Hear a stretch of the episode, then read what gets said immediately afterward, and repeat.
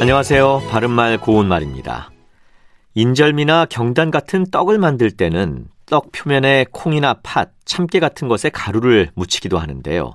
이와 같이 떡의 겉에 묻히거나 시루떡의 켜와 켜 사이에 깔기 위해서 콩이나 깨 따위의 곡물을 곱게 갈아서 만든 가루를 고물이라고 합니다. 이와 같은 고물을 떡고물이라고도 하는데 비유적으로 쓰이면 떡과는 관계없이 어떤 일을 부정하게 봐주고 얻는 금품을 이르기도 합니다. 예를 들어 그는 이번 일을 처리한 대가로 자기에게 떡고물이라도 떨어질까 기대하는 눈치이다. 이렇게 쓸 수 있죠. 떡고물과 관련된 표현으로 떡고물 효과라는 것이 있습니다. 이것은 부잣집에서 떡을 하면 떡고물이 떨어져 주변에 먹을거리가 생기듯이 대기업이 성장하면 대기업과 연관된 중소기업이 성장하고 새로운 일자리도 많이 창출돼 서민 경제도 좋아지는 효과를 말합니다.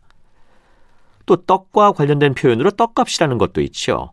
우리 생활에서 보면 설이나 추석 때 직장에서 직원에게 주는 특별수당이란 뜻으로 종종 사용되는데 이와는 달리 부정적인 의미로 쓰일 때도 있습니다.